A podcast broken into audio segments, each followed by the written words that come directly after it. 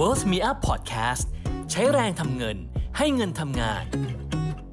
สวัสดีค่ะ โคชนินิพาพันธ์ภูลเสถียรทรัพย์ค่ะ นี่เป็นนักวางแผนการเงิน CFP และเป็นโคช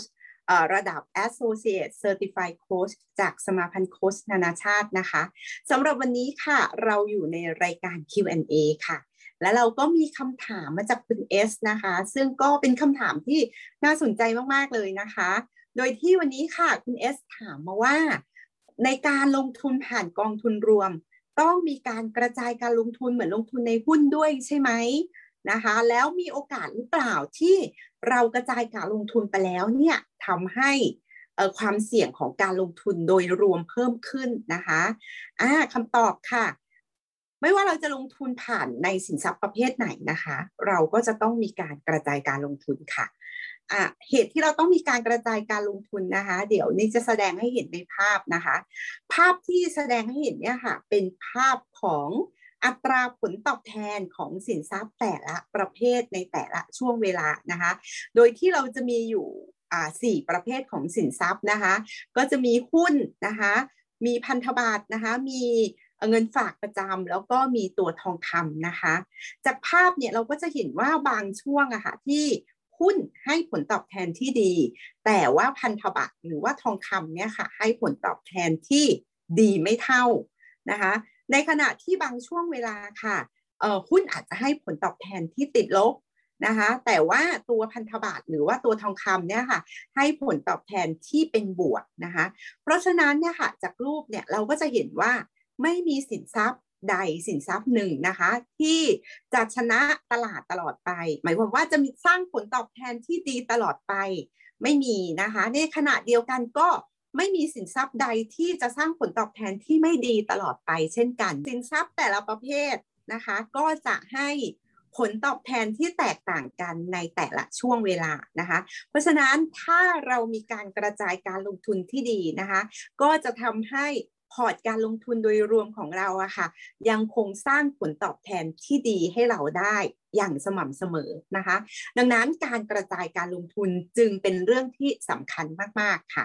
แล้วเราจะกระจายการลงทุนยังไงนะคะ ก็แน่นอนค่ะ เราจะต้องรู้ความสามารถในการรับความเสี่ยงของ ตัวเองก่อนนะคะ หรือว่าเราต้องรู้ว่าเรารับความเสี่ยงได้มากน้อยแค่ไหนนะคะ ในทางการวางแผนการลงทุนเนี่ยค่ะ เราก็จะแบ่งความสามารถในการรับความเสี่ยงเนี่ยเป็น 5 ระดับนะคะ โดยที่เริ่มจากรับความเสี่ยงได้ต่ำนะคะ รับความเสี่ยงเอ่อได้ต่ำถึงปานกลางนะคะ รับความเสี่ยงปานกลางถึงสูงรับความเสี่ยงได้สูง แล้วก็รับความเสี่ยงได้สูงมากนะคะ เราจะรู้ว่า เรารับความเสี่ยงได้ระดับไหนนะคะ ก็เชื่อว่าหลายท่านเวลาที่เราเปิดบัญชีเพื่อลงทุนในกองทุนรวมเนี่ย เราต้องทำแบบประเมินความเสี่ยงค่ะก็จะมีคำถามทั้งหมด 10 ข้อนะคะ ให้เราตอบเนาะแล้วเราก็รวมคะแนนออกมา เราก็จะรู้ว่าเรามีความสามารถในการรับความเสี่ยงที่ระดับไหน เมื่อเรารู้ระดับความสามารถในการรับความเสี่ยงเราก็มาเลือกสินทรัพย์ลงทุนนะคะ ในสัดส่วนที่สอดคล้องกับความเสี่ยงที่เรารับได้ จากตัวอย่างที่เราให้มานะคะ เราก็สมมติว่าเรารับความเสี่ยงได้ปานกลางถึงสูงนะคะ เราก็จะต้องลงทุนนะคะ โดยที่ลงทุนในตราสารเงิน 10%นะคะลงทุนในตราสารหนี้ 20% ลงทุนในหุ้น 50%นะคะลงทุนในอสังหา 10%แล้วก็ลงทุนในทองคำ10%ความหมายก็คือถ้าเรามีเงิน 10,000 บาทต่อเดือนที่เราจะมาลงทุนนะคะ เราก็จะแบ่งเงินลงทุนออกมาได้ดังนี้ค่ะ เอาไปลงในตราสารเงิน 1,000 บาท เอาไปลงในตราสารหนี้ 2,000 บาทนะคะ เอาไปลงในหุ้น 5,000 บาท เอาไปลงในอสังหา 1,000 บาท แล้วก็เอาไปลงในทองคำ1,000 บาทนะคะซึ่งเราจะเห็นว่าเงินที่เราจำนวนที่เรากระจายการลงทุนได้อย่างหลากหลายเนี่ยแน่นอนสินทรัพย์การเงินที่เหมาะสมนะคะก็คือการลงผ่านกองทุนรวม เพราะว่ากองทุนรวมเนี่ยเราใช้เงินไม่มากนะคะ เราก็สามารถลงทุนแล้วก็กระจายการลงทุนได้อย่างเหมาะสมนะคะ เพราะฉะนั้นหากเราเข้าใจเรื่องการวางแผนการลงทุนว่าเราสามารถรับความเสี่ยงได้แค่ไหน และเราก็จัดพอร์ตให้สอดคล้องกับความสามารถการรับความเสี่ยงที่เรารับได้ค่ะ ถ้าเราทำแบบนี้นะคะ พอร์ตโดยรวมของเราอะค่ะ เราก็จะมีการกระจายความเสี่ยงอย่างเหมาะสมนั่นเองนะคะ ทีนี้กับคำถามที่ว่าแล้วมันจะมีเหตุการณ์อะไรนะคะ ที่ทำให้เรากระจายแล้วพอร์ตของเราเนี่ยมีความเสี่ยงรวมมากขึ้นอะแบบนั้นเนี่ยเราอาจจะยังกระจายไม่ดีพอค่ะ หรือเราอาจจะเลือกสินทรัพย์ที่มันมี ความสัมพันธ์หรือ correlation นะคะเป็นไปในทางเดียวกันมากเกินไปนะคะเช่นอะแทนที่เราต้องกระจายไปที่ตราสารหนี้หรือไปเอ่ออสังหาหรือไปทองคำเราเลือกกระจายไปในหุ้นไทย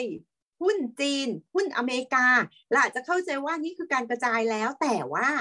เรายังอยู่ในแค่สินทรัพย์เดียวก็คือหุ้นนะคะทำให้เมื่อเกิดวิกฤตเศรษฐกิจ เกิดขึ้นนะคะหุ้นก็อาจจะตกพร้อมกันได้ พอร์ตเราก็จะติดลบได้อย่างรุนแรงนะคะเพราะนั้นการกระจายที่แท้จริงเนี่ยต้องกระจายไปยังใน